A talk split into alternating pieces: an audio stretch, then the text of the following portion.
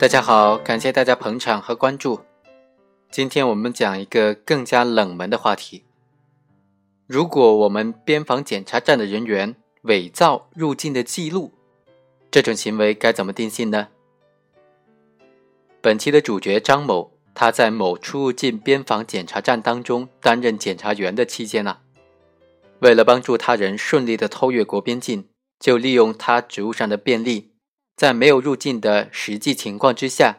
在他人提供的护照和入境的登记卡上加盖了入境的验气章，伪造了入境记录，并且录入了电脑档案。后来案发之后呢，这个边防检查站人员他的行为该怎么定性，成为各方非常大的争议焦点了。第一个问题是，这个检查员他伪造入境记录的行为该怎么定性呢？一种意见认为，张某身为国家出入境边防站的检查人员，在没有入境的情况之下，为蛇头提供的护照加盖入境的验气章，伪造了入境的记录，是为组织他人偷越国边境提供帮助的行为，应当按照组织他人偷越国边境的共犯来处理。第二种意见就认为，张某身为国家出境的这种。边防检查站的检查人员，对明知是企图偷越国边境的人员，为了使偷越国边境的行为顺利的达成，在没有入境的情况之下，为蛇头提供的护照上加盖入境的验气章，伪造入境的记录，办理了出入境的证件，构成办理偷越出入境人员入境证件罪。第三种意见就认为，他这种行为呢？由于护照上加盖了入境验气章之后，可以使得持有该护照的人偷越国边境，可以不受相关规定的限制，比较顺利的能够出境或者入境，是一种渎职行为，应当以放行偷越国边境人员罪来定罪处罚。第二个争议焦点是，这种行为是构成了犯罪的既遂还是未遂呢？放行偷越国边境人员罪属于行为犯，只要行为人实施了放行的行为，就应当认定为既遂。就本案来说，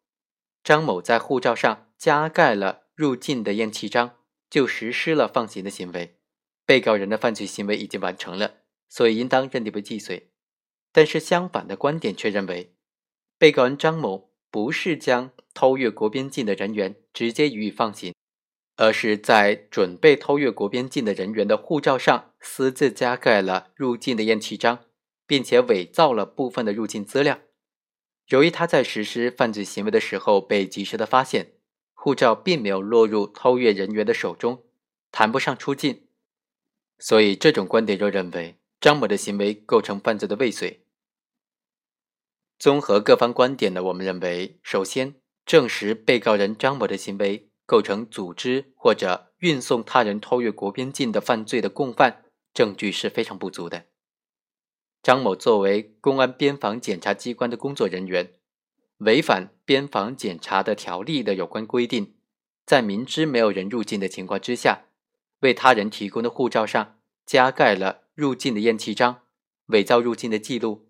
为可能利用该护照的人非法的组织或者运送他人偷越国边境。提供了必要的条件，但是本案并没有证据能够证实要求张某在八本护照上加盖验气章、伪造入境记录的人是为了实施非法组织或者是运送他人偷越国边境罪。那么，还是说只是将这八本护照出售牟利，更没有证据证明张某和他有事前的这种通谋的情况。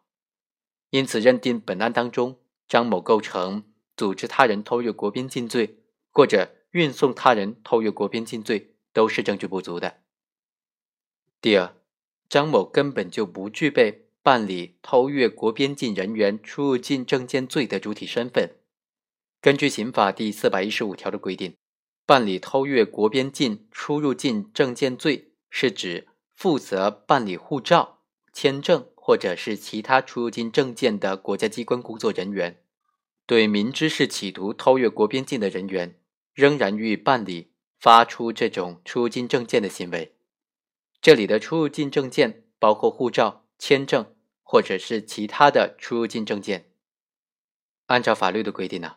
我国有权办理出入境证件的机关有外交部或者是外交部授权的地方外事部门，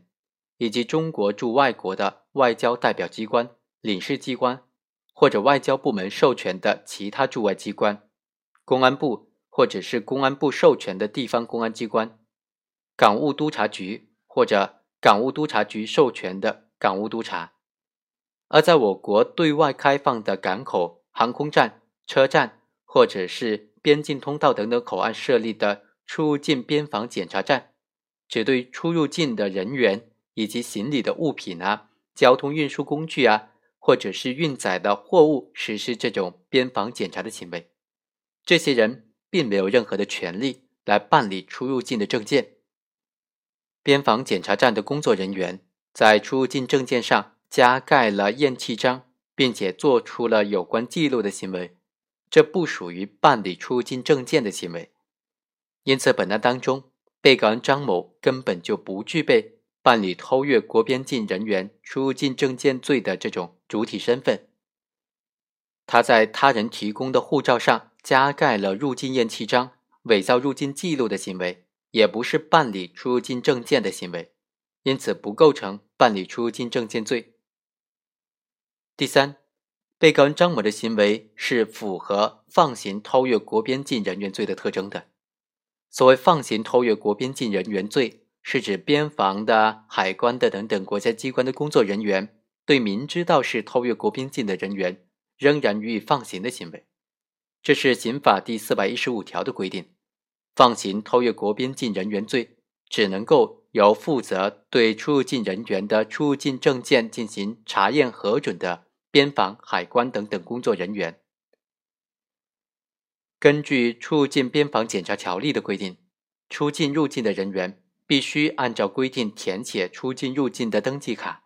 向边防检查站交验本人的有效护照或者其他的出境入境证件，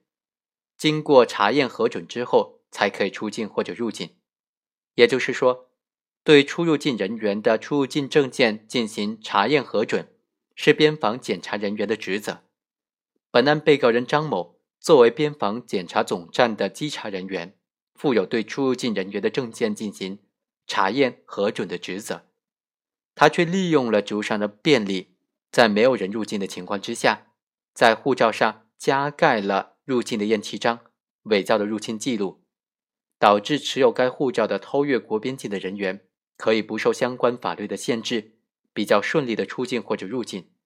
这实际上是一种滥用职权的放行行为，符合刑法第四百一十五条规定的放行偷越国边境人员罪的特征。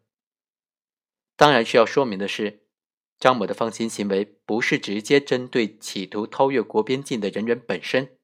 而是为提供护照的人，既可能是组织他人偷越国边境的人，也可能是运送他人偷越国边境的人。当然，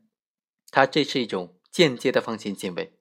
这种间接的放行行为，只有在没有证据证实行为人和提供护照的人之间存在共同组织他这种偷越国边境犯罪，或者运送他人偷越国边境犯罪的前提之下，才能够按照放行偷越国边境人员罪来定罪处罚。否则的话，只能够按照组织他人偷越国边境罪或者。运送他人偷越国边境罪的共犯来处理了。在解决了定性问题之后，我们再来看看是既遂还是未遂。通过以上分析呢，我们得出一个结论：对本案张某应当按照放行偷越国边境人员罪来定罪处罚。那张某的行为构成既遂还是未遂呢？是不是要等到偷越国边境的人员实际的偷越了国边境，才能够认定这种放行偷越国边境人员罪的既遂呢？我们认为，被告人张某实施的行为，它不是一种直接将偷越边境的人员直接予以放行的行为，而是一种通过为提供护照的人提供帮助，从而有利于偷越国边境或者运送他人偷越国边境的这种行为，是间接的放行行为。从犯罪未遂的形态的认定来看，直接将放行行为和间接放行行为构成偷越国边境人员罪。是存在很大区别的。就目前的情形来说，只要偷越国边境者因为各种原因最终没有能够偷越国边境，就应当认定为放行偷越国边境人员的未遂。而如果是间接的放行行为的话，行为人只要实施这种间接放行偷越国边境人员的行为，就已经完成了放行。但是这种放行是否已经实施完毕了呢？比如说，本案当中，张某将八本护照的有关记录都已经录入完毕了，这是否实行完毕，并不是放行偷越国边境人员罪未遂的决定因素，仍然只能是以是否存在实际的偷越者偷越国边境结果发生为一个界限，这就都应当认定为放行偷越国边境人员的未遂。只要是这种结果没有发生的话。总之啊，放行偷越国边境人员的犯罪既遂，应当以被放行的偷越者实际偷越国边境为标志。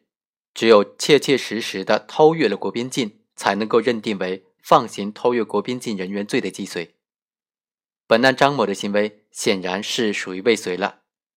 但是本案的特殊之处就在于，护护照的使用者必须是持护照入境，才能够算是。放行偷越国边境行为实行终了了，而在此之前，张某虽然在护照上盖了这种印章，但是他放行他人偷越国边境的行为并没有完成。对于这种已经着手实施犯罪，由于犯罪分子意志以外的原因而没有发生他所预期的危害后果的情形，属于犯罪未遂。最后，我们再来看看法院是怎么判的。法院就认为。被告人张某身为国家出入境边防检查机关的工作人员，本来应当严格的遵守国边境的管理法规，但是为了谋取私利，在明知他人企图偷越国边境的情况之下，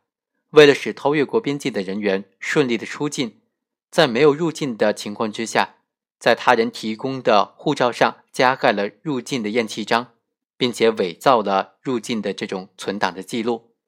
他的行为违反了国边境管理法规，破坏了国家机关这种正常的管理活动和管理秩序，触犯了刑法，已经构成了放行偷越国边境人员罪。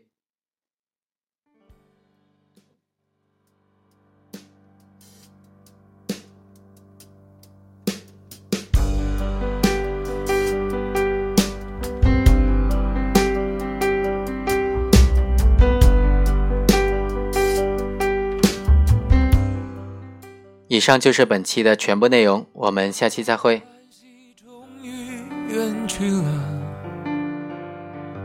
这夜暗分了，